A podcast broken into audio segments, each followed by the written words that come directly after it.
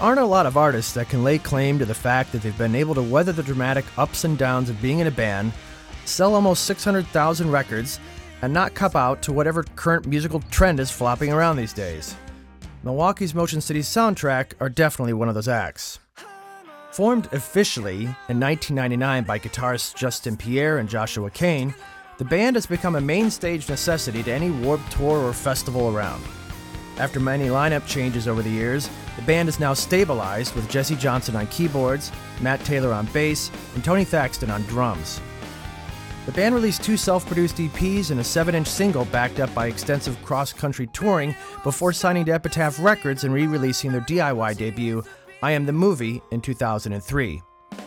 Blink 182's Mark Hoppus jumped aboard in the fall of 2004 to produce the band's follow up, Commit This to Memory, also adding vocals to the song Hangman. Despite having been leaked online three months before the official release, it went on to sell over 285,000 units as of this summer, making it their most successful record to date. In September of 2007, the band released their third full length, Even If It Kills Me, this time produced by Cars veteran Ric Ocasek. The dark stories of drug and alcohol addiction of lead singer Justin Pierre, now clean and sober since 2004, have been addressed in many articles and interviews, including the AP cover story of December 2006. But for this interview, we decided to focus on being in a successful band as longtime friends, in a music industry that can't seem to understand where it's going next. This is Mike Shea.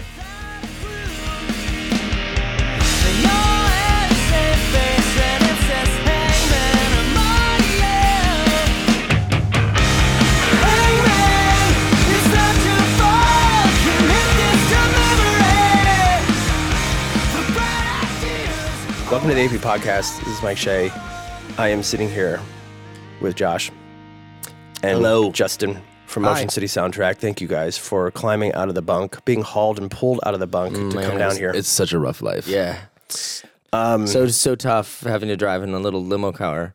Yeah, yeah. uh, we had a driver know, on we're our like- way here. I felt felt felt like a rock star. I'm I sorry, felt like I was sh- in that movie Made or something. we, Yeah, yeah. we had to hold Their, I got my per diems right before we got in Oh, the car. really? we had to hold their tip last time because there was no champagne in it, and I'm sorry if they didn't do it again. No, just tell me no there was no champagne. All right, they don't get a tip again.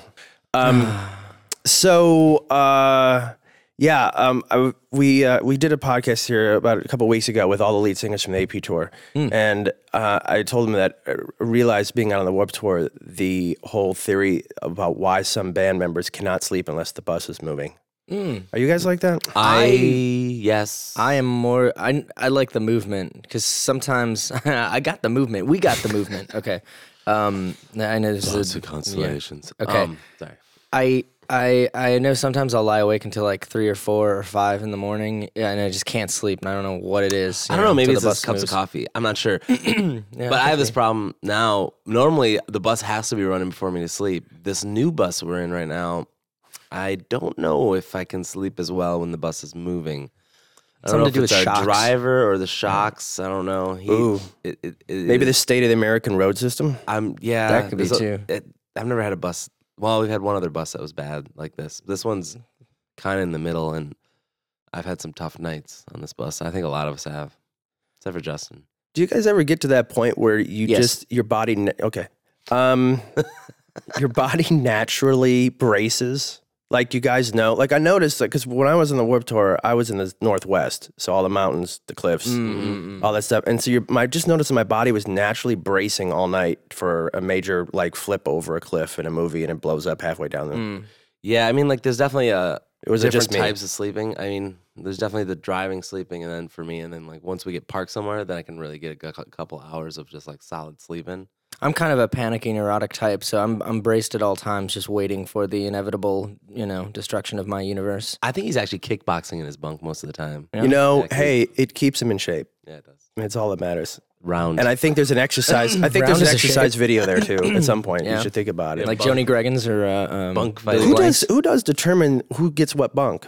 we kind of have our favorites, Yeah, and for Oh, some, right, so and, there's- yeah. and Yeah. the band dudes kind of go mine. Yeah, I I prefer the bottom bunk so I can't fall out because I just have this fear of falling out and breaking my neck. The only person in our band that really like rotates a bunk at all is a is Jesse, but he just can't decide what his favorite is ever. I think with mm-hmm. bunks, I think he has to have someone. Well, just in life, I think in general. Yeah, I think he's just like, new "Ooh, you have do." something better than mine. I want yours." No, I'm just kidding.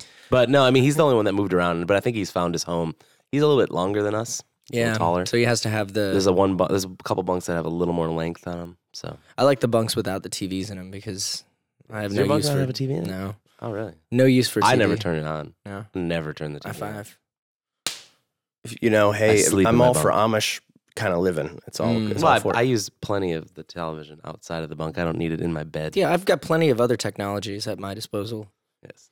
Is there some sort of a, uh, you know, kind of like in high school when you, like the first day of class and you had to run in there and before they did the seating assignment and everybody's kind of got, uh, you know, like everybody wants to race and pick their things? Or do you have somebody in the band that's kind of like the, the guy that's going to say, okay, guys, this is the rules for the bus? Sometimes think- the bus ma- bus guy does it, but sometimes there's somebody in the band that's like the mom. You know the what I mean? first time we ever had a bus, we had a tour manager. His name was Neil Rubenstein, who is now a comedian. But he, uh, and he used to be in a band as well. But he he get, laid down the bus law the first time, and I think we pretty much follow that kind of rule. Like, pick up your shit. Don't leave cups around with stuff in them. Although Mm. some people don't do that all the time.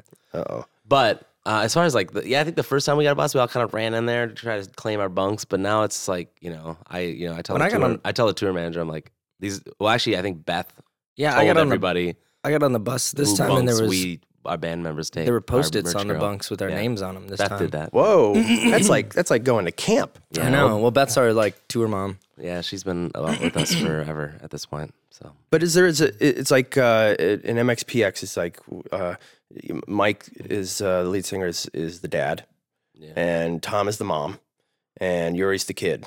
Mm. So when somebody gets hurt, Is Yuri Tom's really the the one kid? walking around, kind of going, "Oh, you get, let's get him a band aid. Is it gonna be all right?" Blah blah blah. Is there something like that in the band? Like it's kind of like this kind of structure to how you guys are. we don't cut ourselves. care- our, our- our, I think our, our problems are more uh, more internal. Yeah. internal bleeding. Okay. And in Well, that, in that case, I Josh think I is take like the dad. Josh is like the boss, and he lays down the rules, but nobody pays attention to him. Exactly, exactly. And, and but then Oh, I also perfect. like the mom. I also come down and I, you know, I, I give you your, your tough love that you need. Tough so you're kind of a single parent family. Yeah, yeah, it is. Everybody else wants to, you know, run away, and I don't care. But And do they do they take the car at night and they not tell you? No, I don't really care. they Yeah, can take yeah. the car. I mean, I don't, I hide most of the time. I still haven't even met half the people on the tour. it's true. They actually think that he's like kind of a, a dick. Really? Why? Maybe not a dick. Maybe it's not the right word. Maybe the right But word like the is time is like gone. It's gone too far from like meeting people now. We're halfway through the tour, so I'm scared. you I it's know, like, I know, and we, I've How had does that conversations with some of the people about it Yeah. because they're like, I just "What's don't know up what to with this singer?" say. I don't know. What- What to you know that that's interesting because when uh, it's uh, I was talking to some bands um, that was at the Kansas City gig of don't Warped think Tour you're a last year, and uh, and and there was this one lead singer and he was saying that uh, it, it, it it for whatever reason and he wasn't even too sure and maybe there was a good reason to it but he was sitting there saying yeah like I'm now the dick on this tour and nobody will talk to me. And he was talking about how there's like little cliques that kind of form around on like Warp Tour and stuff, and people will just start trash talking each other. Like there, it's like it's like high school to a certain Warped Tour is kind of weird like that. yeah. Warped Tour, maybe. I mean, I've never been in a part of that. I mean, uh, as far as you know, I just try to be friendly to everybody, and if someone's actually like a dick, then I won't be friends with that person. You know what I mean? Like, I don't think we're old Yeah. compared to most people that are on Warp Tour as bands, other than like MXPX and you know, Yeah, they're no offense. really No, old. no, I'm They're saying, like, really old. bands that are in No our, our class Yeah. of age. You Yeah, know what. I mean? Like, so you know, we class of age, like. Class of age. Our, our, our The Victorian era. Yeah, yeah, yeah, I got it. the, the 1995ers and 1996s, you know, of graduations of high school. When things were better. Yeah. right. Yeah. Um, no, but he, yeah. So I don't really get into that. I mean, other than you know, I, I, I guess Mike gets, you know, no effects gets a little more into that because he likes to, you know, Make fun of people. make fun of people and push people to do things that they normally wouldn't do. But, But you know what? It's it's I kind tend of to leave people to do their thing. it kind of goes back to the local band thing. Like you know, when you guys were starting up in '97, and and you, and it's like the local bands tend to kind of clicky. yeah, but Yo, oh, it's yeah. kind of like elbow each other. And Oh, so God, yeah, I It's mean- like a, it's a it's kind of in a way it's a guerrilla marketing of trash talking, whereas it's like you don't want to work with them. That guy's a fucking blah blah blah. blah. I think that ju- and it still continues no matter how big you get. Justin didn't really get much of it, but like I was like really friends with all the other bands in Minneapolis. Like Okay. we worked together at guitar shops. Like we're like it was part of my friend. Yeah, they It's just thought I was a dick because Yeah. I didn't ever talk to them. So It's a theme here. yeah, No, he. uh So like, it was weird. Like when things started happening for your band, it, it becomes weird because you want to talk about it to those people, and you're like talking about these problems. People get a little weird about it at a time because you know they're in the same struggles, and it's not like you're bragging or anything because it's not that at all. It's that you're actually like, you know, it's new to you, and you're trying to figure out what's going on, and you're just talking about it. Oop, excuse me. Good morning. Good morning. Um, but uh, yeah, so it's just kind of weird. Like you know, I had a few moments with a few friends that kind of like there was like weird tension for moments, but they probably they probably were crap, you know, See? shit talking about in my back. But I avoided those moments by not having any friends. that's how. That's how it is. See, I just I just hang out in my bunk and I read. you remember on you remember on the tour with Dashboard and Thrice and your birthday party that we threw and we sprayed you down with the Oh stuff? yeah, yeah, yeah, yeah. The singer of Thrice was in the room and he was hanging out. Dustin. And Dustin, yeah, exactly. And he, what he wouldn't know his name. If I said Dustin from Thrice, right? You would know. No, no, you wouldn't know. Um, You're the but mom. He you definitely uh, are the mom. he came he came in and he's hanging out and he's like, Hey, sorry for not hanging out on the tour at all. I just like to read. You're that guy. Oh, by the oh way. wow. Yeah. Okay. You're- so there is somebody yeah, else yeah, like you're that. exactly like him. I mean, I read like 200, 300 pages a day. I just love. I don't know. It's a way to train my brain, you know, because I'm not You're a writer. anymore. You're a writer. I'm a writer. I'm a lover. Okay. I'm a lover He's without a it. fighter. I'm There's a, fighter. there's a, there's a lyric in here someplace, and, I, and and I think it may have already been written. yeah. Um, the uh, it, it is something to say. We uh, forever the sickest kids. You know, fresh young band. Yeah, I don't know these kids, kids, yet, but yeah. I've heard their name. Yeah, they were on the AP tour, blowing up like crazy. Uh, you know, 11, blew 12, up? 13 year old girls. Like, yeah, I mean, like they're Oh. they're going like crazy. I mean, their merch was selling on our tour as much as all time low in some cities. And um, uh, and I know they have a big tour this fall. one of the guys in the band was saying, and, the, and they haven't even really, you know, they haven't. I mean, they haven't really broken broken yet, but Mhm. they're getting that point. And he said that going back home, already he's lost most of his friends oh, that because not necessarily because he's a dick per se, but because he can't relate to them already. And Hmm. they can't relate to him because they're like, well, like you know, he asked them like, "What are you doing?" Like, oh, "I'm still working at the Blockbuster and dating that girl still. We've been on and off, blah blah blah." And what about you? And he's like, "Oh man, uh, you know, our manager wants us to do this, and I got to go this, and I had this life experience up in Wyoming, and that's tour bus, and this guy, and the relations between." Their old friends and now the band. Just one year on the road has changed so much that he can't relate anymore. I Well, think it I goes back to what he's saying yeah. too. Is that Yeah. like it probably sounds like the guy's Yeah. being weird, but it's, it's such a strange thing. yeah, because you know? one thing is like we band dudes Mhm. have a lot to complain about, but also zero to complain Yeah. about when they're around people that aren't in bands. yeah, because we have like the coolest job in you know in the world. But it comes with a lot of you know crappy baggage doing what we do, and I think that it's hard to learn. I think it's a learning process, and he's Mm. going to go through this of trying to communicate with people and make sure not to. Uh, complain about your problems on the road Well- to the wrong person because there's plenty of people out there with a you know that have an ear that can help out in that world but your friend that works at blockbuster is not going to want to hear you whine about how your bus had some crappy shocks Or how your stipend was one hundred dollars shorter than thousand my dollars. P- oh, dude, we got we got ten dollar PDs instead of twenty. It sucks. You know, what I, don't know. yeah. I was just gonna say that I I had two ideas, um, but one is I think I never well. I try not to talk about anything. You know, like people ask me what I did, I'm just like, oh, I just played some shows. You know, because then then then you don't have to go into detail or anything. It doesn't sound like you're. But do you bragging kind of feel weird. Guilty, kind of No. talking about that kind of stuff? To like your friends that aren't in the industry, they're kind of like. Most people, I'm just and not I was in interested in Brazil talking playing in about front it. of thirty-five thousand people. So how was the night at the uh, insurance party you went to? It's like do you kind of feel like like I'm gonna hold back a little bit. yeah. I mean, like a lot of times, I've had some incidents where I've, I've run into a friend on tour and we're talking, and it's like you know, because I just got back from Japan or whatever, and we're just talking about how things are cool, and you know, they get a little snotty, and it's like. It sucks because you're like, oh yeah, well, it's you know what I mean, whatever. You know what well, like you could have done this if you wanted. Here's to. another thing I think of You too know? is that like we chose to pursue this and we got lucky enough to get to where we are.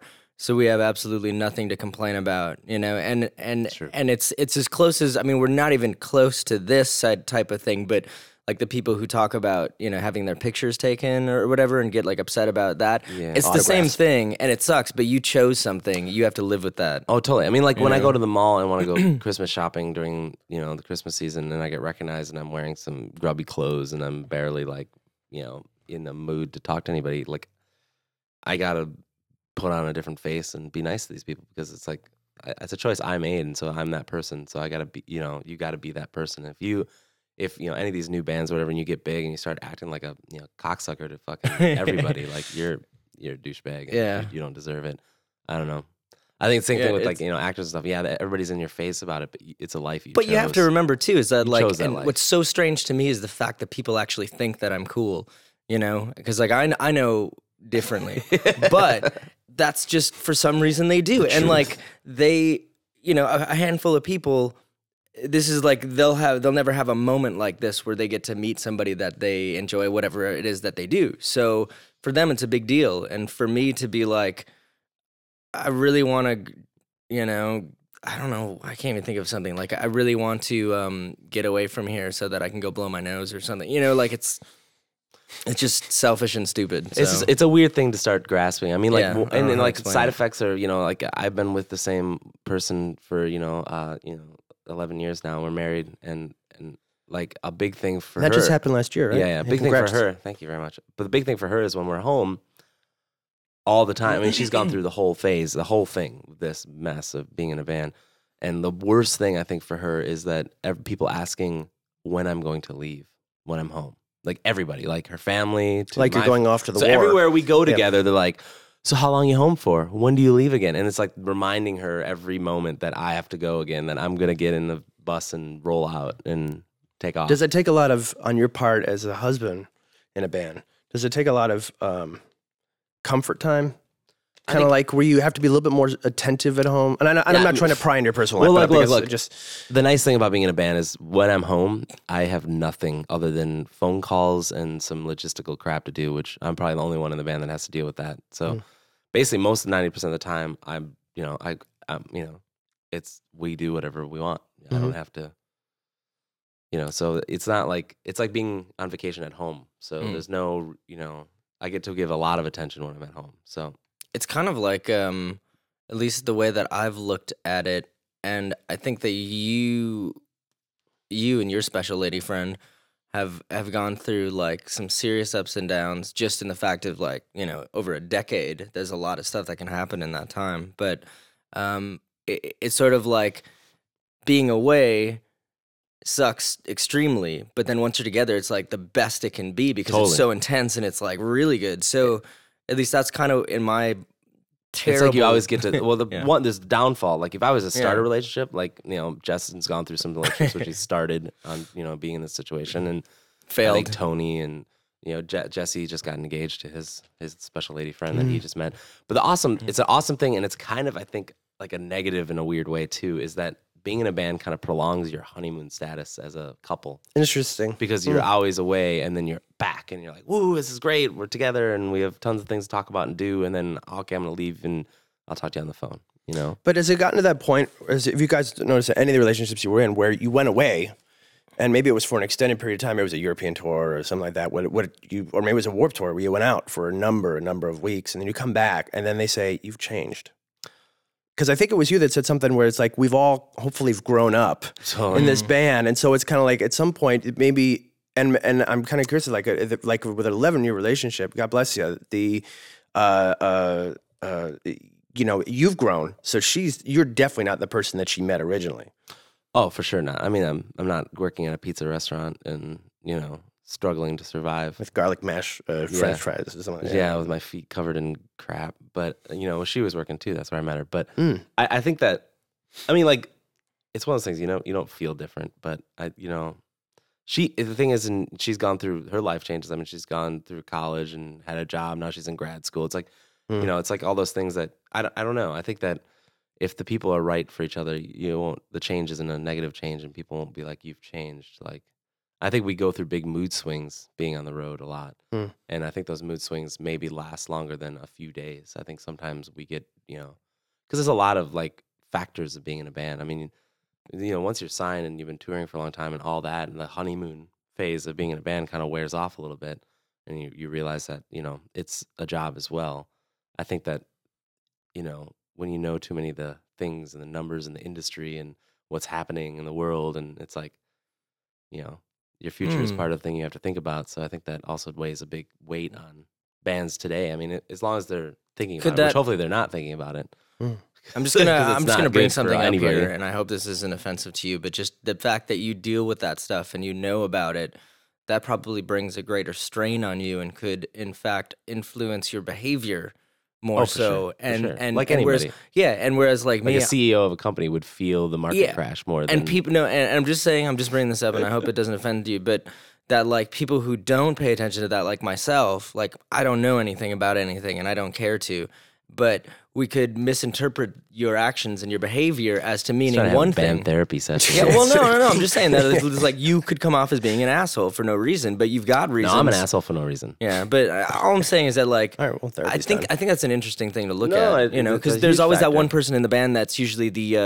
the band business manager guy. Yeah, I mean, you know. I, The I dad, Think, yeah. yeah, I think the factor is like it is a huge factor. It's a huge thing that you know. I think for the last nine months um, to ten months, and with this new record, I think it's a huge factor, and it's weighing on me not in a negative necessary way. I mean, it was probably for a while there because it was like you know really a big worry. It's like okay, is this going to be just done? You know what I mean? Mhm. Like no idea what's going to happen. But now it's more like, what are we going to do? We have to separate ourselves from the norm now. The masses The norm isn't going to be well. There's the masses of bands that are able to come out now, and everybody can sign for cheap because there's no big deals anymore. So it's like the labels are just starting to Start their own label. I mean, look at all these bands you've Yeah. listed off. I don't. I've never seen half these people that we you know are talking about, and it's Mhm. like, it's like, ah, you know, what does that mean? And, and so I think that the, the the thing is, all bands now have to try to figure out how to separate themselves from the pack and continually get some sort of revenue so they can continue to do this. It's not about like for know, us, and- it's never making money to Mhm. like make us rich. Like we, our goals are just to make us be able to live off this band and and and, And you continue know to do it. And if my brother hadn't moved out of my apartment, I'd be living pretty well. But Yeah, right yeah. right now, I have to pay for two people instead Yeah. of. well, he, instead of he- one. he should- he's like, I'll pay the rent. I'll, I'll pay double now. well, my sister, I, Put I that in live with my liner notes. siblings. Yeah. You know, Yeah, so I like my family. Well, You know, and, and it kind of you were talking about being like uh, uh, having to be aware of the business end and stuff like that. Is it possible to be too obsessed with those numbers? Oh, for sure, for sure. I mean, I, where you're just you start getting really worried about oh my look at how many we sound scanned. I mean, I'm, I'm like, I, I'm not like that. Like, I'm not looking. I, I just saw our sound scan, and it's not the best in the world right now. But it's we still sold a crap load of records, and it's like, whatever. I mean, it is what it is. I don't think. I think the whole industry, if you look at it as a whole, I think it comforts me a little more because it's like nobody is selling records. I mean, But- from last year to this year, compared to how the industry is going, we're doing well, right? In, Totally, in totally. that respect, compared took to a lot ten of- years ago, it's it's ridiculous. It Yeah, which is a great place to be in. But Yeah, I it's do think true. that I think for bands, for newer bands starting out now, they at least know what they're getting into and where where they have to. I think at least as far as like how See, things I are don't going. know. I think or, or maybe not. But I like think they have the standards set that they think that they're supposed to do Oh, the numbers that like- we used to do and the bands used to do. And like, I mean, I have a band that I've worked with recently, which you know, I don't want to point him out, but there's a guy in that band that, you know, he's obsessed with. You know, he reminds me of what my- I was like when we first got signed and I started really learning about like all this stuff, you know, like you know, sound scans. And How many points are they getting? What are they getting out of this? What are they Exactly. It's like, oh, how do you think we sold enough of our EP? Do you think we sold? and It's like, dude, just do your thing, man. Like that's what Motion City Soundtrack did. We just got out and did our thing, and whatever happens, happens. Like you just gotta fight your fights when they come up. But you know, the biggest thing is you got to be on the road and you got to play shows and you got to have kids enjoy it. Because Oh. otherwise, you know, there's nothing else out there that's gonna work. I mean, it's not like MTV is gonna grab you for sure. It's not like radio. Radio is a pipe dream that we all have that is you know smaller and smaller. It's not you know it's not something that happens. Uh, I was just gonna say that also with the way of the industry going, I think you have to learn how to live on less. That's like True. a big thing, and um, and by less, it doesn't even mean that it's not that much money. There's still like, I mean, yeah, I don't know. All I know is that I'm able to pay my bills, and I just have to make sure I don't buy a lot of toys. Yeah. You know, and then and then and then it's good. I can, you know, I think I've I can make it to the end of this year. Then we'll see what happens next year. Now we're gonna take our first music break. We take two music breaks, Oh, and nice. and and uh, nice, and uh, and I usually try and put them in context. We can you can pick any band, any song. Okay. Oh, awesome. And- But I I try and put it into context of something that we were talking about. Uh, and uh, now I, you were working at the pizza shop, right? Am I correct? Yeah, yeah, pizza shop. Yeah, It- Is it my right? yeah. Okay, all right. And where were you working again at that time? Like when the band my- first started? Uh, when the band first started, I think Were I was doing working- your, your embroidery thing with your parents? Yeah, I was I was a digitizer for my parents' embroidery company, and I think I was also working at Video Update, which Yeah, is now defunct. Yeah, it's gone. uh, video store, but that's where he found me, or he like Yeah, but that he was- said he sought me out. I and did seek you I was in out. '97. I don't know why I ended up at that video store. Like I was with my brother driving. Where in a was that car. video store, by the way? It was It was in in out. Roseville, Roseville, Minnesota. But it was like, was it in Little, Roseville? little Canada. It was. It was further than Roseville. Yeah, it was like yeah. but it, it, it, it was in that area. and it's this pizza shop. It's still there, right? yeah. yeah, well, I worked at a couple. But Okay. yeah, I mean the one that So, you're so referring if to I'm a that I talked to- fan, if I'm an Uber fan, and I want to go and pay homage to where you worked, where where's the, what's the location of that place that you Well, at? the one that I worked at, um, Before we started was a different one. a different one, which actually I wouldn't want you to go pay homage to because they actually like they I, I I helped open another pizza restaurant. Like I helped do their the menu design and stuff. Okay. Like for the, when I was a waiter, I I worked as a waiter throughout this period as well. Afterwards, well, at that the other pizza restaurant that we're talking about, which I will say their name because they're Okay. great to me as a company. But Okay. this company, I helped do some stuff and make a menu, Mhm. whatever. And someone, uh, someone, so they got this food delivery from the same company that delivered the food to this other pizza restaurant. Okay. And supposedly that food delivery guy saw some sort of menu book from that place, Mhm. and but it wasn't true, and nothing is true about this. And I got a letter sent to me from the lawyers of this company. It was cease and desist for corporate espionage, and they're saying that I was going to, uh, that they were going to sue the pants Damn. off me. So we sent. And how old were you when this happened? Oh, this is I was I was like 22, 23. Damn, you were a young Che Guevara. Yeah, man. yeah. That's So awesome. whatever. Anyways, I had a lawyer write back a letter that said basically this is a you know this, is a, this is yeah you're you're this is a, you're you know what is that called a character. Uh, So, yeah, yeah, no. libelous, the character assassination, no, but it's not that. slander. It's uh, slander. Yeah, this is Slander. slanderous, and I'll sue you back for sending letters like this. And I never heard anything else about it. And it wasn't true, so it was just stupid that they sent a letter. It's just like, this, and this had been a place I'd worked for years and years, and I worked my way up, and I was like a manager and like a, I mean, a, a shift manager. And Those are the worst jobs where you really work your ass off and then you just get. Isn't that just like the final irony of life? You know, Yeah, it's yeah. like you work, you work, you work, and you do all this stuff, and then one thing, and then they just they pull the rug out from under Totally. you. Well, it didn't matter because I didn't work for them, and I Yeah. didn't give a fuck. I mean, the thing is, like, if I saw those guys right now, I would tell them to their face that you know, guys are idiots. Like, thanks for being idiots. Um, but no, there's To make other a long place- story short, Yeah, yeah. Sorry. So sorry. the other place that you The other want, that place you is- want to talk about. Yeah, that place is called Pizza Luce, and and it's a really cool place. It's kind of uh, they they got a few stores and such in Minnesota, and so good. and it's really good. I, I can mean, vouch most for it. bands. It's the thing is like I'm saying this to you to, for bands to hear, Mm-hmm. and all bands know Pizza Luce that go to Minnesota. It's pretty much, you know, the place to eat. So what was the one that was associated with with you guys? Pizza Luce. Yeah, Pizza no, but Luce is with the like- location of it. I'm Oh. saying. Oh, like cross streets. Oh, that was the uptown location that I worked at, which was uh, it's thirty, it's thirty second, no 30, 32nd, yeah, thirty second in uh, Lyndale. Do they have anything up on the walls saying you work there or anything like that? N- You know what? There is actually like the downtown location.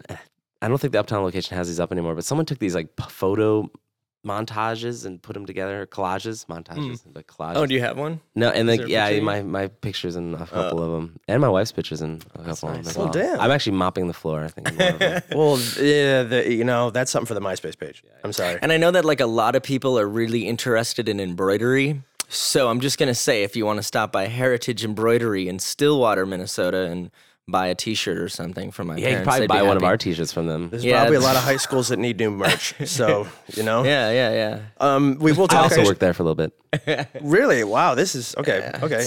Um, well, then very before we, before we start going down that road, um, so did you guys? Did you guys? Uh, I want you to pick one song from a band that it doesn't matter what band. Okay, wait a minute, hold on. I'm put the context.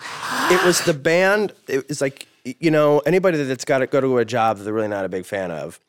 They need that music in the car to kind of help them get them moving. And there had to have been like one band that you continually put on the I don't know the, the CD player um, uh, that just I don't know just kind of got you psyched to kind of get through the day and get through the job or get through the whatever the week.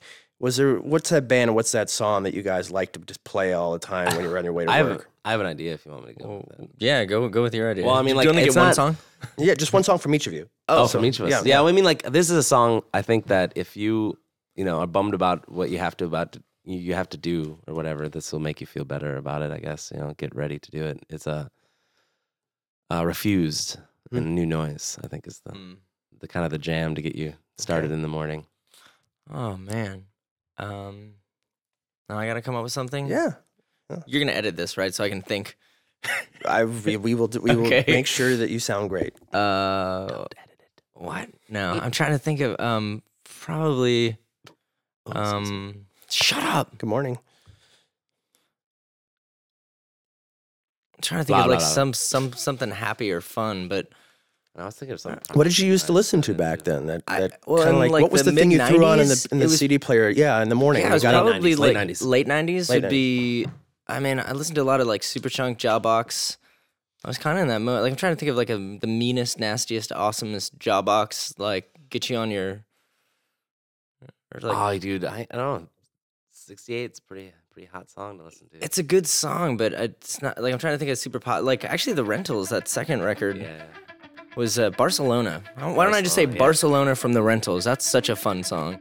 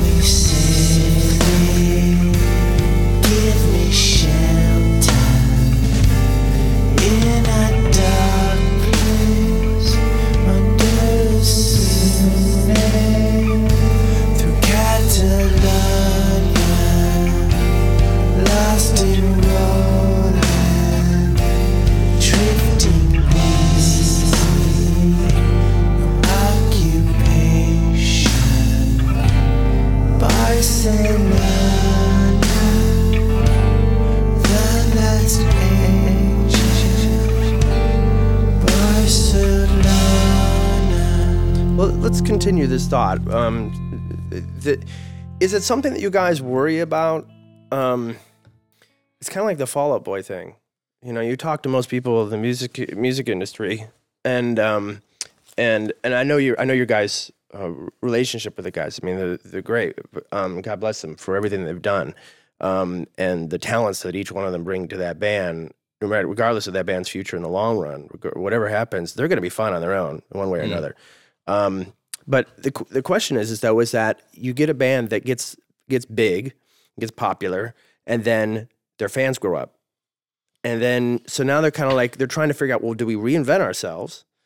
You know, because they want to stay true to themselves, right? I'm sure mm-hmm. Patrick Stump's sitting there saying, "I want to keep writing what I want to write and and speak the way," but his fans got older. The fans that grew up with him are, are so now they're like, well, do I have to keep going after another high school group or another fan that's kind of like within a particular demographic or do i keep writing stuff as i get older i get married i start having kids and pray to god that the original fans that were with me when i was when they were 17 are still going to be with me when they were 27 I, you know it's really kind of know. like Backstreet Boys thing that Yeah, goes on. You know what I mean? To a certain extent, a I lot of know, I mean, bands go. They get that pressure today, whether it's relevant or not. Yeah, I think the problem is, is like, well, not a problem. I think that the thing is, is like a band like Fall Out Boy is Fall Out Boy. I don't. They, I, they could try to reinvent themselves, and they sort of did with that last Yeah. record a little bit. Mm-hmm. but it's But still it's still, bad. them. It's still, you know? it's, it's not. Yeah, oh, it's very not much that so. it's childish, but it is definitely towards a crowd of kids that, you know, have a little teen angst and want to go, you know, mosh it up. But I think that the that's what I, I think for us as a band, and you know, we've been friends with Fall Out Boy forever, and Mhm. but I think the one thing that makes set us apart from them is that, and maybe it isn't, maybe I don't even know. I haven't talked to him about this stuff, but I think that we tend to get the you know the, the young lady that's into our band and her you know 45 year old 50 year old mother is into our band Mama Sadi or what was Yeah, that? Oh, Mama, Mama Mama, Razzi. Mama, Mama Razzi. Razzi. Yeah. yeah, yeah. well not only her but i'm just saying like, like yeah, no, it's like weird. a really big theme like Yeah, we, we have like, we'll correspondence between like parents dads uh, and like, "Oh, kids." guys rocked blah blah blah and he's like i didn't like you saying this on stage but i love your band and it's like you know it's like what the hell he was like you didn't like us saying that stupid joke that wasn't really you know whatever but you know you can say let's fuck get let's get fucked up and die And Yeah, your kid- that's Well, okay I for think- your kid like but that's the other thing too is that like I, I remember this is kind of a side thing, but like when we first wrote that song and had that lyric, "Let's get fucked up and die," I was so worried that people are going to take it literally that I actually put the next line in the song about it being a figurative thing. Yeah. and and but and I and my biggest mistake was this fear that like people aren't going to get it, but the kids are smarter than that, you Oh, know, and like totally. they totally get it. We got And, this. E- you we got this email from. Sorry to cut you off. It's, Oh. it's part of the story, so Yeah. I think it'll segue well. But we got this email from a mom that was basically said that like, I got in my car. My my son had been driving your car, my car, and had your CD in it. I turned on the car and was driving, listened to a song or whatever, and then "Let's Get Fucked Up and Die" came on.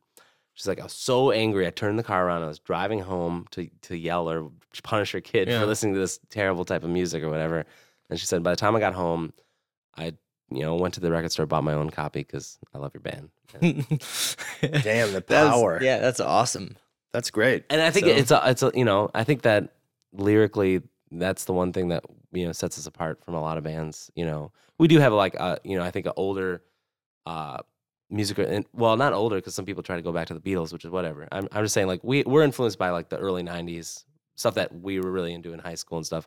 And I think that comes out in our music, and then lyrically as well. I mean, Well, we're not influenced by like necessarily what kind of bad mood we're in that day. I think it's a bad mood coupled with like, oh, I'm gonna try to a bad life. No, yeah, yeah. Well, it's like you're trying to like put literal, like it's like you're using references that are, you know, some of them are ridiculous pop culture references, Yeah. but others are, you know, from books that people haven't read. And And I think another thing too is that like we and, and I've said this before, but the five of us don't all listen to one band. Like we're we're not just like ripping from one band. We're ripping from you know a bunch of different influences. And I think when they come together, it's different. So we're still know. learning. I mean, like we, Yeah. I was, I was thinking about the other day is uh, uh, this last record was really our sophomore release as a band, that um as this band. Hmm. Because our first record, Justin and I were really the only ones that wrote that record, other than of the four- five. of, of the five right Yeah. now. Yeah. Mhm. Well, even of the other guys. I mean, like our drummer before helped write some of the songs, but that's about it.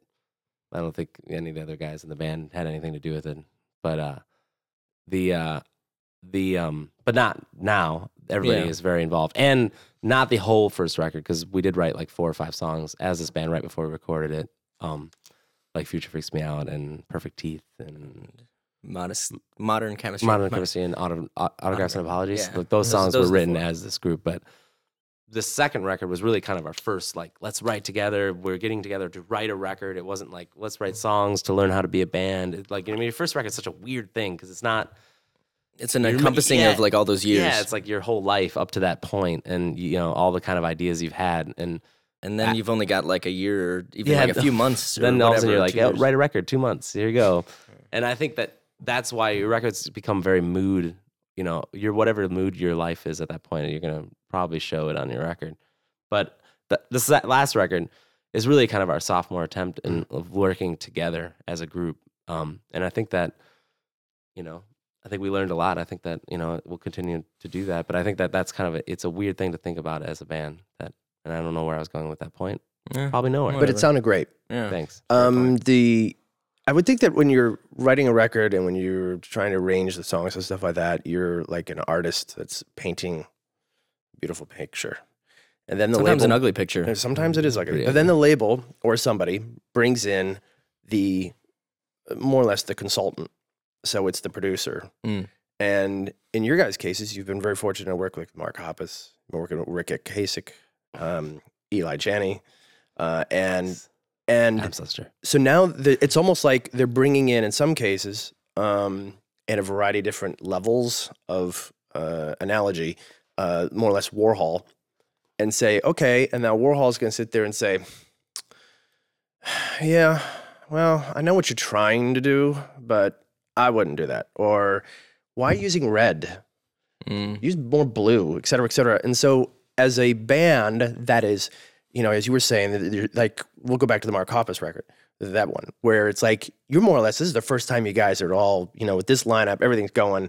And how do you not, because of the stature, because of the reputation, because of the iconic background of possibly the producer and who they're connected with or who do they know, whatever, do you not lose your music, your your vision? You I know what I'm think saying? I think it's so intimidated. You Well, know?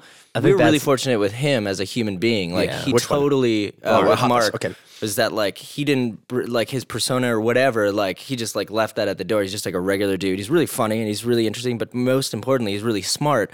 And and he liked what we did. so. Yeah, no, but he he liked us and he and he kept saying it too. He's like, hey, look.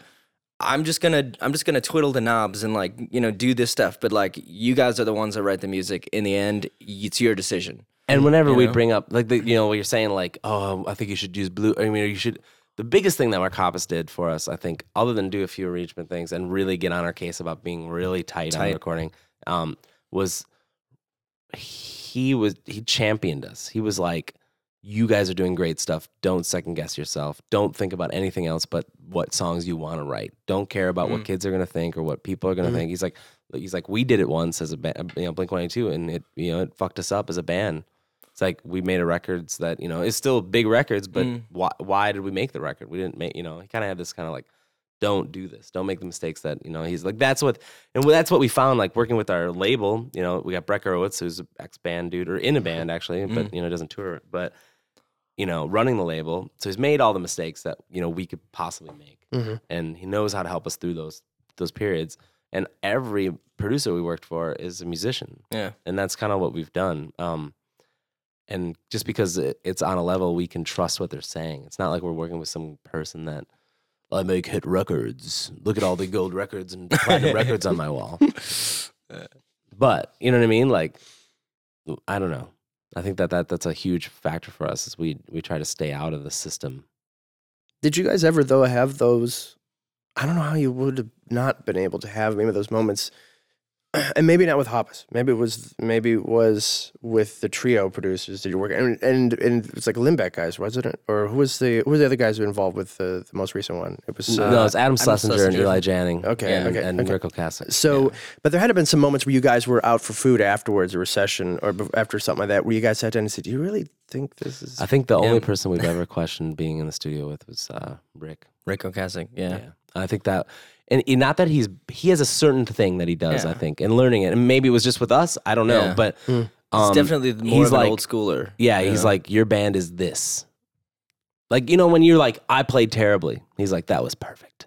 And you're Yeah. like, uh, did you nail it? Yeah, I nailed it. Let's do it again. yeah, it was like, weird. I think he was stuff- playing games with us. He was playing games with us a lot, and and and he Some was really directors do that. yeah, Mm-hmm. yeah, and he was very very much on the idea of like keeping us kind of true to ourselves. He changed very little about her songs, like the none, I'd say almost. Mhm.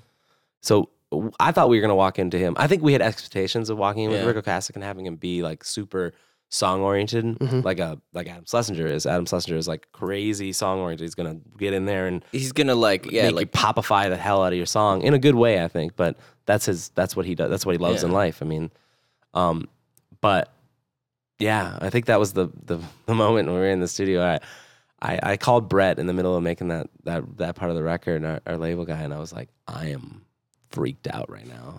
Things are it's not, and and then I sent Brett some of the raw like just whatever we had, you know, what I mean, from the session, and he he. He called me back and he's like, "Why the fuck did you scare me like that? This stuff sounds fucking Yeah, yeah. amazing." So- I'm like, "Well, it's uh, the great I thing thi- about that part of the record is it's us. yeah. It's us playing, and it's Here, it's can I just, like, just, we just reiterate went through this? like this. Ah! let me just reiterate it. In physically working with him, it was awful, but it at the end of it, it was awesome. Yeah. So Well, that that was like, I mean, it, not awful, but it was just like we, were, jaded so though. Confused. We were jaded because we had Yeah. just come from working with Adam and Eli, who are And like that was buddies of ours, and we were just like fucking So around much with shit and like going in there and be like, oh, let's put Glockenspiel on this and like making Yeah, up rap like- songs. Like we were just having a blast in the Yeah, studio, yeah, like getting done way fast. Like it was like super easy time, and we just had a lot of fun.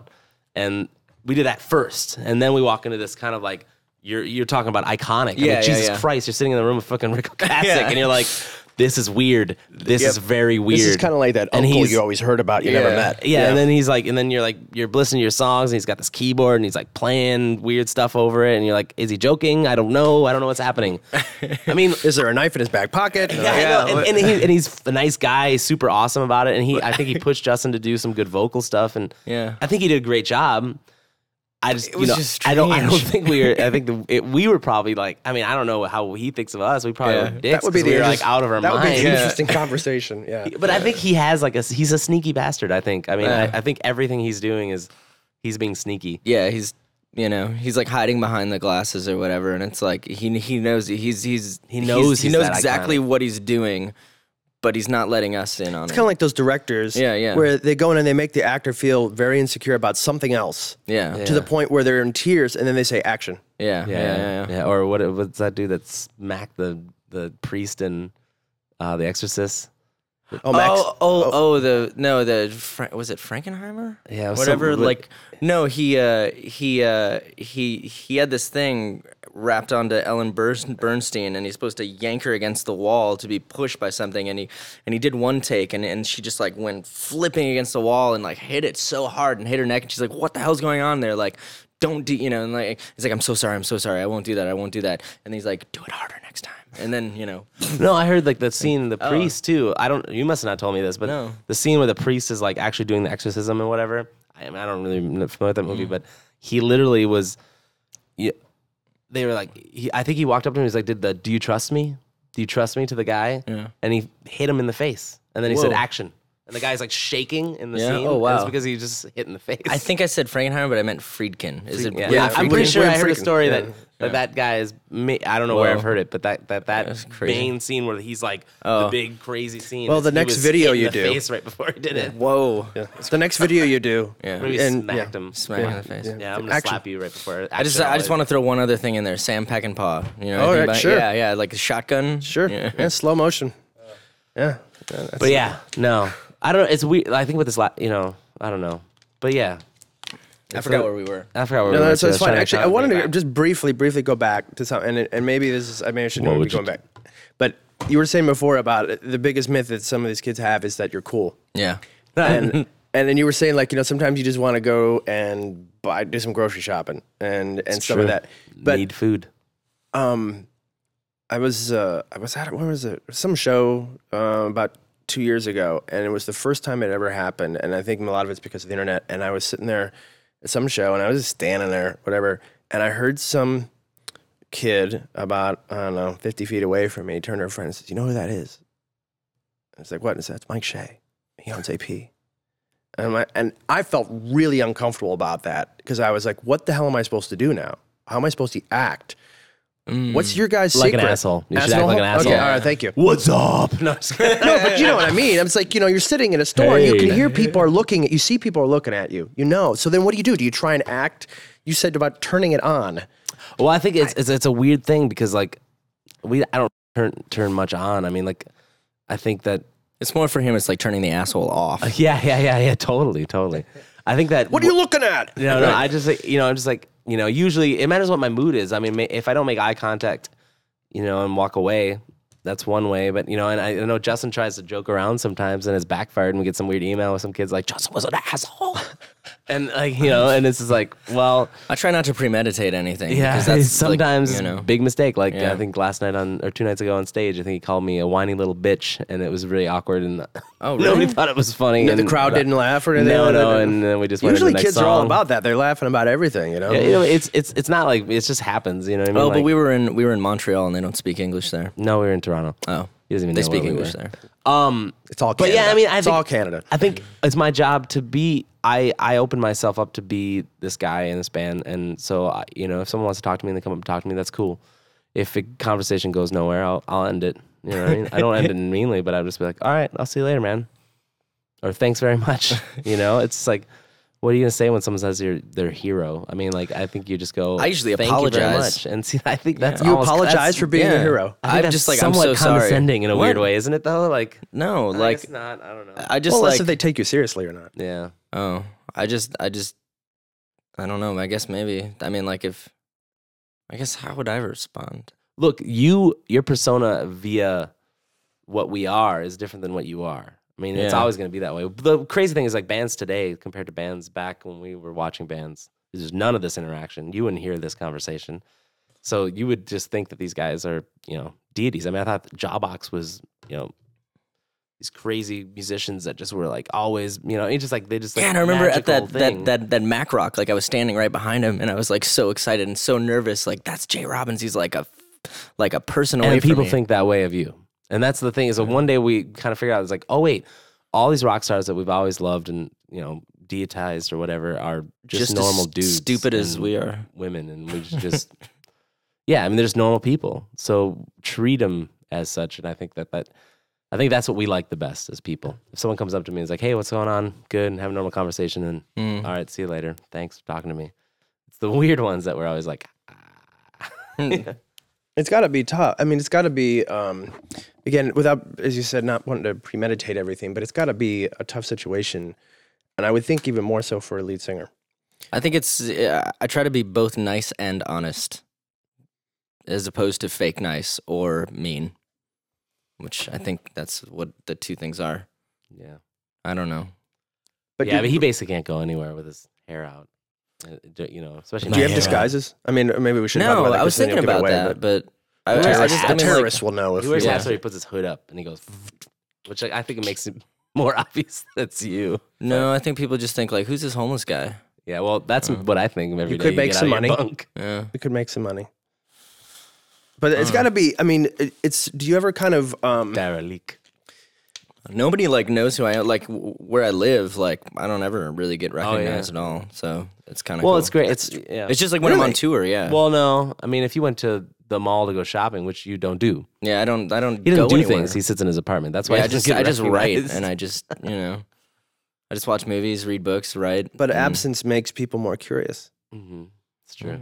Really? So, so thus by sitting so I in your should apartment, saturate the market. Is what you're saying? no, you just not go outside at all. Yeah. Yeah. Makes you more wanted. Well, I like to go out at night, so that's the thing. It's like I'm much more of like I, I like darkness and cold.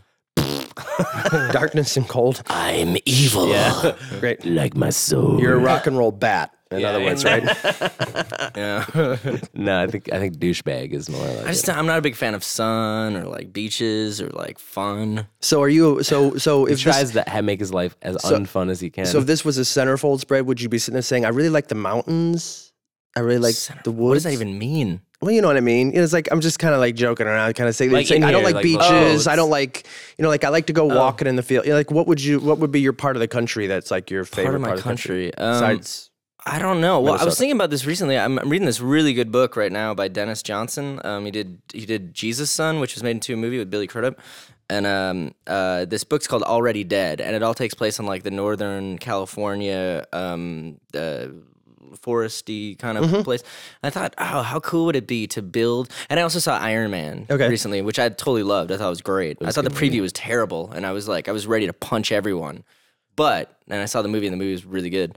Still Um, punched everyone. yeah, I punched them all. Uh, anyway, okay. Any- so the any combination publicity of is those good two things, publicity. I was thinking like, how cool would it be to build like an underground lair in northern California where like you see this really crappy cabin or like there's this windy road and this crappy pickup truck goes into a garage and then like it's just this thing in the middle of nowhere and it's like what's going on here and then you go in and then you have like the secret compartment that goes underground and then like the shuttle that takes you like a few like a mile or whatever somewhere else and then you have this like underground layer where you can you know It's kind of like Do my stuff. childhood dreams too. Yeah. yeah that'd be so Let's great build an under, you know, if anything, if, if anything, some federal authorities would be really interested in your plan. So Yeah. yeah. that's great. That's not really like a great. layer like a like a Doctor Evil kind of layer because that's just not No, more like just, I'm like gonna a- watch movies and read books and never change my clothes later. yeah and like no one it doesn't matter you know Grow a giant beard. You should become befriend a bear, and then you could have befriend a Ben- bear? Ben the bear. So let's we'll take another music break. So this one will probably a little bit easier for you guys. Okay. Um, i- give me band song uh, from each of you of something that is not well known right now. Some like new thing that you just Oh, discovered. new. Some new band you just discovered that you're really Mm, I into. might have one of those. Yeah. Okay. Well, I have this band, Sing It Loud, which I produced their record, Mm. and they just got signed to Epitaph, and I think they're pretty good, and they're gonna hopefully do well. I think what song should I play? Hmm. Um. Well, I guess only their EPs out, so I think the I've Got a Feeling one. Okay. We should play that one. you know what should I do that too like I I could oh I don't have it with me Shit. Oh, you band should that I do that. produced. Yeah, you should give them a song. Why not? Can I do that? Can I Yeah, send sure. to you later? Okay. Yeah. I I pr- I co-produced a, a just an EP for some friends. Actually, my play bass. my my ex girlfriend and and and uh, this this guy that was in um, a band called Small Towns Burn a Little Slower. That I don't know.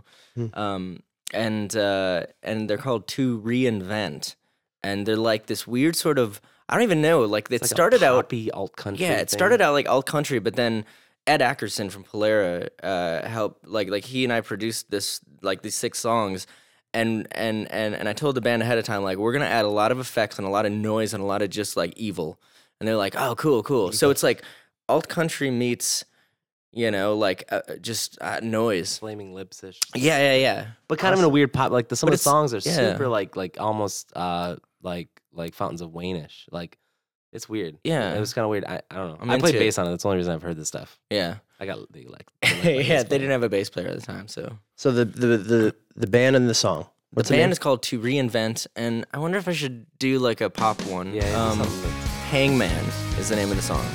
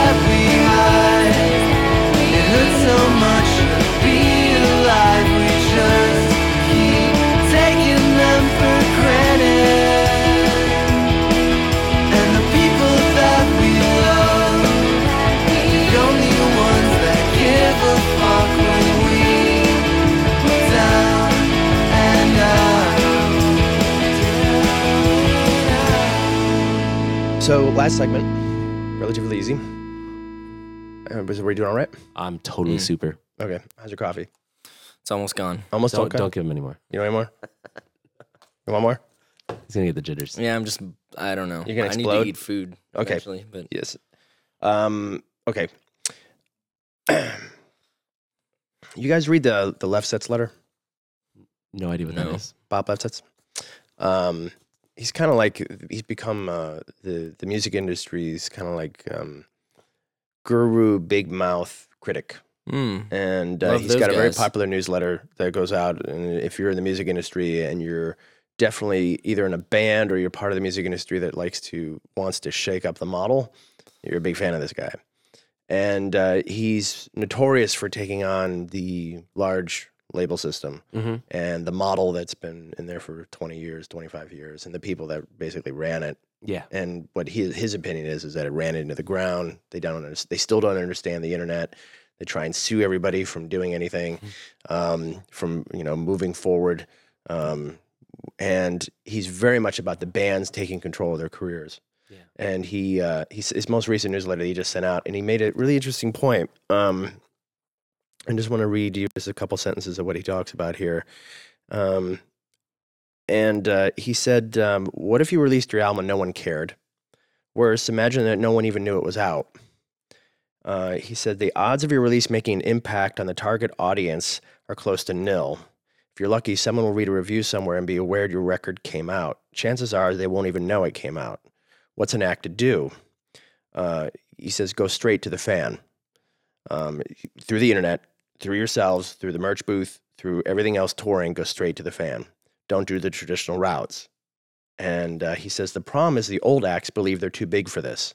He says they just want someone to write a check. And now that the record companies are not interested, they want it to be Live Nation or another promoter. These complaining acts are not investing in their careers. They want someone else to do all the work. You wonder why no one's interested in their new music. He said new developing acts that are not radio friendly and almost no act deserving of a career is radio friendly today. Listen to Top 40 Radio, the only format that really sells tonnage for edification. Do not look to record companies to do the work. There's no one there to do the work. Sony gutted its net division. You've got to do the work. There is no man behind the curtain. So, you know, you were saying before about this is 11 years now you guys have been doing this and being in a band and, and you've, you've basically gone through the transformation. When you guys got into the system, you know, uh, there was an interview and I think there was, it was quoted by, by you, Josh, where it was like, uh, we got signed to Epitaph and we still struggled. And part of the myth with the bands we were talking about earlier is like they think they get signed, I get lots of money, I can buy a house, I'm fine. And that's not the case. And then then all of a sudden you guys get going and you get the first record out and then you get the second one and then downloading hits and the whole industry collapses underneath itself. Well, yeah, our second record came out and With it, four it months at least. downloaded four months early, but it still did relatively. it was like 250,000 units plus. Yeah. Yeah. Oh yeah, now yeah, yeah. In Yeah, the yeah. end, I mean, the nice thing that happened with that record, which is you know I think it awesome, is that it it never let up. Like it started selling four thousand dollars. I mean, we it started. It did its first week, second week, whatever, third week, and big numbers, and then then it did, it settled around four thousand records a week, and it did not let up, which was amazing. especially during that time. Yeah, know, yeah. When you think about Which it, you know now, like our new record isn't It's not it's not settling at four thousand a week. It's settling down at a thousand a week, and it, it's like But that which is must- still a that- lot of records, but it's Yeah. it's just it's It is what it is. different, I think know? I think I'm I completely agree with reinventing the system. Um, Mm-hmm. I think our band would be a great candidate for it because we don't we haven't had radio success. We've had some television success, and I think that's where you see that four thousand a week was we really had a lot of, you know, there was a lot of Fuse and MTV and that Mm-hmm. Mhm. record, um, helping out with everything's all right. And I think that I think the Mark Hoppus thing had given us a little bit of a leverage at Mm. that point to kind of open it up. And Blink had just broken up. It was just like it was kind of like I think we had like that was kind of the right moment. For which is also another important thing is timing is everything and Oh, you, totally. you can't account for that you just have to be in the right place at the right time although i do say that one of the things that we've never done is taken a lot of time off and i think that we're hoping that we can do that eventually one day but it might help our band. it might, yeah, just like you know, emotionally, whatever. But, but even like, just, like, what was that people- year that we did three hundred and twenty sh- some That shows? year, I mean, it's almost every year. I mean, basically, yeah. Yeah. the, the, the the year after we signed to Epitaph, we played 320 shows or something like that. Yeah. Um, but and and the reason we struggled is because we didn't put the money in our pockets and just go out and have a good party. Is that we put it back into the band and kept ourselves on the road, um, and give ourselves a tiny stipend. And then there was like there was a moment where we were like, oh man, we can't afford to pay our bills anymore. Like, and it's getting bad. And, and then we lucked out and things picked up right at that moment. And it was like, Mm. without that, we would have been, you know, I think we'd have struggled pretty hard. But I think reinventing the whole thing, all for it. Uh, unfortunately, we're How gonna to be we're gonna be locked into you know Motion City Soundtrack's gonna be locked into kind of the system until we are not in the system. And I think we'll do our best to try to reinvent the wheel while we're with whoever we're within with. the uh, You confines know, of. but we're you know not that I don't- I think that the, the that our future label's not going to do something. I think they're going to do something with this whole thing. It's just a matter of like we're a part of that system and we're just you know that's the way we are right now. And you know our decisions are going to be you know made with them. I mean, if I was not on a label right now, I would probably just give my music away for free and go on tour. Really? Oh. Yeah, There's still I- some let me debate tell on you, that. There's let me still tell some you. debate. Let me tell you. As far as from my concern, Hmm. I've made zero dollars from records. music, yeah. So if I can make a record for the right amount of money Was that without with- spending three hundred thousand dollars or whatever, you know Yeah. what I mean? Because that's where the label comes in. We start spending money, and which is fine because everybody wants to make a radio hit. Which if I'm not But worried I- about those things, then I'll go make a record on our own and mix it For a you know, lot and- less. and a lot less. And I think it'll sound as good. I think we'll go to people, we'll get you know good mixers or whatever, and I think we could afford to do it based on doing a few shows and whatnot. In our current situation, the only problem is, is if if it, things decline and it doesn't work out. I think there's something to be said about releasing a record, having a hard copy that you sell, sure, but just put up a website. You download it for free, or like, or you do the thing where all your shows cost a little bit more money, and everybody that goes to the show on your first headlining tour gets a free CD. I don't know. Mm. I don't know what the, the the the answer is at this point.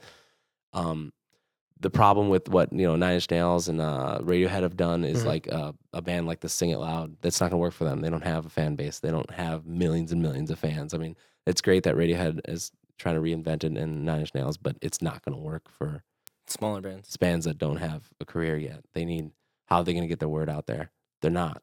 They're not going to get the word out there. I wonder if we're going back to like um like like the old school days when people just all they did was tour, tour, tour, tour, tour. I mean, I kind of wonder if you guys to- are being forced, more or less, to have to tour more. Oh yeah, I mean, I th- well, just our level of success has only become because of our touring. yeah. So therefore, our and that's always been that's our all that's all we we know. that's all we know. We've So been like we're kind of tour ahead to of make it. it happen. in a way like like we don't know any different whereas i don't know somebody just starting out that just like launches into some sort of success and is forced to do something might complain more or i don't know i don't know Yeah, I mean, and then there's a, there's a game because you don't want to be just that thing that everybody sees all the time. You know what I mean? I think I think we're in a weird position to be this this conversation because as this thing brought up, it's like bigger acts, blah blah blah, and smaller acts, blah blah blah. They don't talk about us. Right. We're in the right dead center of that world where we need to somehow invigorate the system to help us and help us get to that point where we can become whatever the new wave of dealing with this is. And I think that I'm fine with where we're at. yeah I'm successful.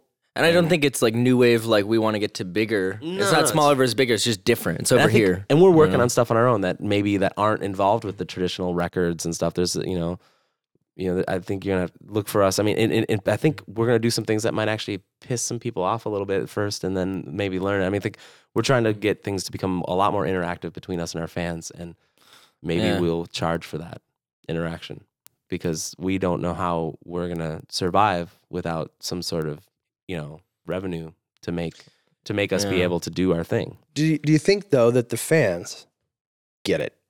They understand that problem right now.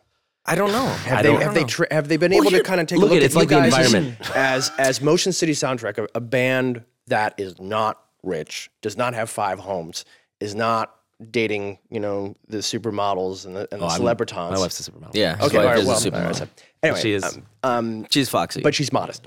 So, but the and, and so you're not at that po- you're not at that point, and so for them to kind of feel like, oh, I need to stick it to the man is not relevant. No, I no mean, and that's we're and- making. well, so how do you here's like? thing. Do you what do you do? Just keep saying it every show? Do you kind of do? You know, some bands do that. They do the speech at the show. no i don't think I'm you not should about you know, that, or know, do you, I- I do you, like think- you put on your website like, oh my god, we're barely surviving out here? Do you need I've to? got something to say. All right, shut up. Say it. Uh, sorry, that was my Jerry. Uh, I'm gonna put a bell in this place. You just Yeah. ring the bell and you can speak. Um, no, I I think. Oh, now I don't know what it was I was gonna say. Oh, there you go. But but the like I, I I get so like I don't know if it's angry or just like pent up about this, but um. I had like four or five You ideas, want me and to now start that, talking again? No pressure. Yeah, yeah. What, No- what, no what were we saying before? I think. I think. That we're, we're just we're like, how do you get it across the fans? What do you do?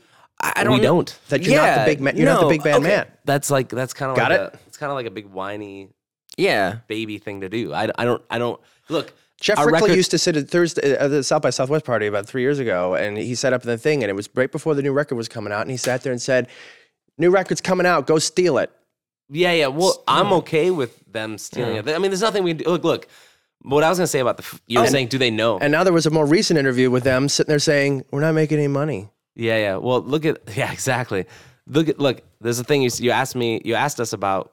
Do the fans know? And I'm, I'm my relation to that is they hear it. It's like the environment. It's like our war. It's something that they hear that is bad that they think doesn't affect them. Yeah. And so, I- I think what's one person gonna do? you know? Americans tend to be so passive about everything, and I think you know, being the age I am now and starting to realize, you know, my place in the you know the planet and such is like, I don't feel comfortable like with that, and I don't know if an, a seventeen year old, eighteen year old kid who you know, like you know, even some of my friends now dealing with these younger bands and stuff, I'm talking to them about things like, you know, from eating a fast food to you know, you know, worrying about the environment, and they just don't give a fuck. 'Cause He, they just don't. They, I mean, and maybe they do care, but they just it's like apathetic Not eno- thing. yeah. It's not like.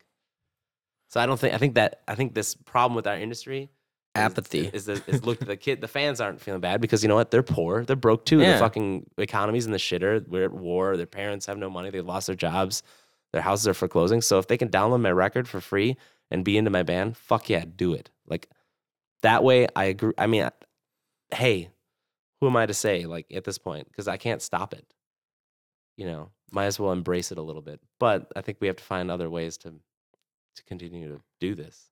Yeah, that's interesting because I was going to say something and now I don't know if it works as well. But I was going to say that uh, I think that kids, or at least people who are growing up with the internet, are more interested in the immediacy of something as opposed to going out and physically buying it. Now, I'm all about downloading things because of the packaging. Like, we don't need it, okay? And that's great um, if we could get like a dollar a song or something from it, that would be awesome. But the money doesn't go to us; the money goes to the record label. So, in coming out to a show and seeing us, that's something that we can directly do. It's like them to us. Now, there are other people involved where like let's say we want to charge $10 for a show we have to charge 20 because $2 goes to this $2 goes to this and that's fucked too.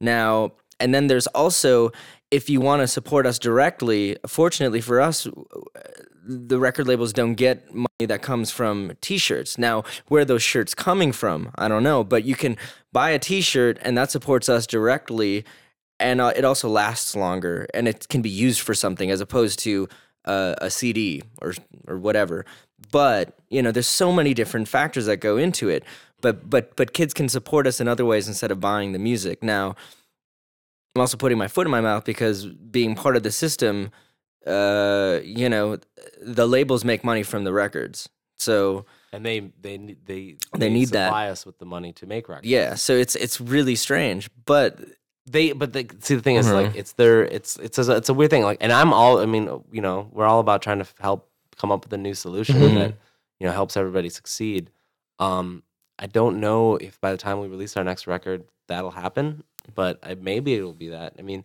i mean a lot will change in a year or so and i i, I don't know i mean it's it's it's it's a it's a kind of a weird moment like it's really like everybody's trying to reinvent the wheel right now like you know, I had I had some interesting conversations with some people in the industry and how they're so angry about you know iTunes and everything being a dollar, right? And Change like, pisses everybody yeah, off. yeah. Well, no, and, and and like I'm like, well, um, you know, and my comeback to them was like, look, like I bet everybody who sold ice was really mad about the refrigerators, but you know Mhm. refrigerators changed the world, and can't be mad about Steve Jobs making the iPod because it Yeah. changed the world, and and uh, can you should he you know what I mean? It's like getting into like these crazy arguments about like what he should have done. It just makes no point to it. Like there's it's no already point. done. It's done. You know what I mean? Like um, music is not a, a thing of you know wanting a specific thing. It's want you want mass quantity of it. You need you need everything to be as cool as the next. And I think kid. that kids could be more selective. Like if you don't have money, find out like like what's wrong with downloading a bunch of stuff for free, and and and then real realizing like oh this is something I can support. This is something I can get behind. Let's let's give these people some money. You know, ten dollars to this person as opposed to a hundred dollars to ten people, and some of them are just terrible. Like I don't know, you know, like or or it's Yeah, like it's tou- it's a tough it's- game. it's I don't so- know. It's like it's like you can't. I don't think there's a wrong or right right now. I think Yeah. you, it's everybody's in this. We're Well, in this here- magical world that doesn't make sense at this point. Here's another thing. Point. And this is totally off the wall, but like I'm just gonna say it because I feel it, and I don't know, maybe people hate me for it, but I may or may not agree Yeah. with what he says. yeah, uh, no. uh, Disclaimer up like, front. Okay, so there's this guy. His name is Al Franken, right? It's pretty rad. Sure, dude. yeah, Yeah. running for Senate. He's running for Senate in Minnesota, Our and like Former SNL writer. yeah, and, and he's actor. sa- and I love like I love everything that he's saying. Will he be able to do anything that he's saying? I don't know, but I believe that we need people who have these so-called I'm quoting with my fingers radical ideas, which are not radical. No, they're like what I believe. Yes. You know what I and so he's he sent you know he sent letters out. He's like, "Dear person, I'm asking for money from you know," and like I gave him a ton of money. I sort of overextended myself, but he's somebody I believe in, and so therefore, You did get a personal call from Al Franken. yeah, and I did get a, point. pre- which is pretty rad, you know, like so. But that's just because I gave him a crap load of money, and now I'm broke. But but the point is, is that like I would rather be, no, I'd rather be almost broke and give my money to something that I believe in than to have money and have things continue the way that they're going. And I don't know, but I'm also in. I don't know. I'm, I'm not married. I don't have, you know, like I don't have other problems. So I just think that, like, problems. I like that. That was good. oh yeah, well, Fucker. just you know, like, like Freudian. I'm just saying that, like, I don't. Con- I'm I'm a selfish human being. It's just me. So mm-hmm. He is. I think that more people that are, you know, in a position where it's just them can do something positive. And the other thing is like it doesn't have to be about money, whatever. It's about all great things that have changed the world have started with one idea or one person, right? And and the whole apathy problem is like what can I do as one person? Well, if you get enough of those one persons together, you can create change and you can over you you you can overthrow anything. You can, you know, overthrow. So the last But- question. I'm sorry. Yeah, Go sorry, on. I'm, continue. I'm, I'm just, I- I'm very passionate about that, but I, I'm also very confused because like I don't know what I can do other than just lead by example and try, mm-hmm. hope that things happen. like we buy you know? records, you know. Like I, I did end up with the Death Cab record early, and Mm. now I will purchase it. You know what I mean? Mm, like, mm. and, and that's the way I work. But I'm also not 18 and Yeah, 16. So the last question is with this whole thing that you guys were just talking about, if there was one thing, just one thing though, that your fans could do to support your band, that you could actually go to them and if they were like in a trance and you hmm. sit there and say, I want you to do this, what would it be? Look, if you, I think the one thing I would like is if all I care about is if you like our band, to tell your friends about our band. yeah. I think that's all we can ask for. Word of sell. mouth is huge. The soft sell. Yeah, yeah. Mm. Well, I mean, like, It's not even a sure. I s- mean, they could all go buy it, but that's a ridiculous thing to ask. I'm not going to go. I mean, like, I'm not. I'm not that concerned about money or success. I'm more concerned about su- longevity of the- what we're doing. I love doing what we do. Like, I love creating more records. I want to be able to do that, and you know, with or without a label, you know what I mean. And we're fortunate enough to have labels, and you know, be on Epitaph and to m- be moving to Columbia. It, it's like it, we're not in a bad position. We're in a great position, although we do have to play the game by some of the rules that are this man is talking about. But mm-hmm. But if you've ever watched The Matrix, you know that rules can be bent. yeah, and we are the ones to bend rules. As We're not the as- easiest guys yeah. to work with. And they can be changed as long as you're the one in charge of the screenplay. exactly. Mm. exactly And we've got a great trump card, which is me. Yeah, Uh, yeah. but see- Justin's our trump card. He just And goes. we didn't even talk about film. I don't want to do it. I'm and- and crazy. Maybe some other time we'll talk about film. crazy. because there's a, there's a whole, that whole the independent film community is in the same mm. boat that a lot of bands are in. Mm. Oh, true, same, true. but I mean they have no idea how they're going to make money in the future. They're like, what the fuck? Like, I think what a we lot do? of artists. It's a, it's a double edged sword. It's like you're getting huge overflood of artists of music and movies Yeah. and mm-hmm. stuff. Everybody can make a movie and put it on fucking line. YouTube, you can have a movie on. You could make your own movie for ten dollars and have it online.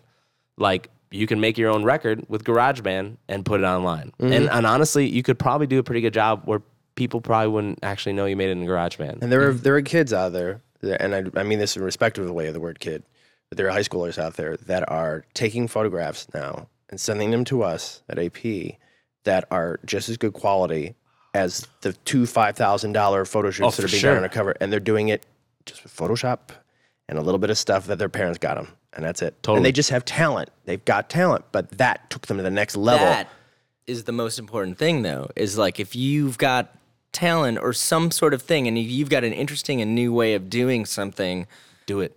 yeah, and that's much better. Like, I- think I'm in a weird place too because like I, I think we spend all this money on getting a good sounding record, right? Okay, but then in making movies, like I'll shoot something on a video, and if it's like if it's interesting, that's all that I care about. I don't care about the image. I don't care about it. I just want to care about like the people and and how they're relating. But that's just a totally different thing than than this over here. And like, how can you compare the two?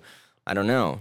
the industry So- will be, is really much in a, a flux in it, and it would be hmm. fascinating to sit down with you guys in about a year now Yeah. and see where it is. See how We you were guys- totally chat again. wrong. We were totally wrong. We're broke. Come talk to us right before we release Come back the, to, uh, to, to, the, to the fourth come back record. to Pizza Luce. We're there Friday nights from. I don't think I'd move back to that situation. Well, but you know, the guys, thank you so much for coming here today. Thanks for having and us. talking. It was a great conversation. I wish you the best of luck for the rest of the year. Thank you. Thanks. AP podcasts are recorded at Lava Room Recording Studio in Cleveland, Ohio, a New York City quality studio at Cleveland prices. Check out www.lavaroomrecording.com. For more information on Alternative Press Magazine, go to www.altpress.com. The podcast engineer is John Walsh. Post production assistance from Rob Hortensi. I'm Mike Shea, and this is all my fault. You can reach me directly at www.myspace.com slash Mike Shea AP. That's S H E A like the stadium, AP.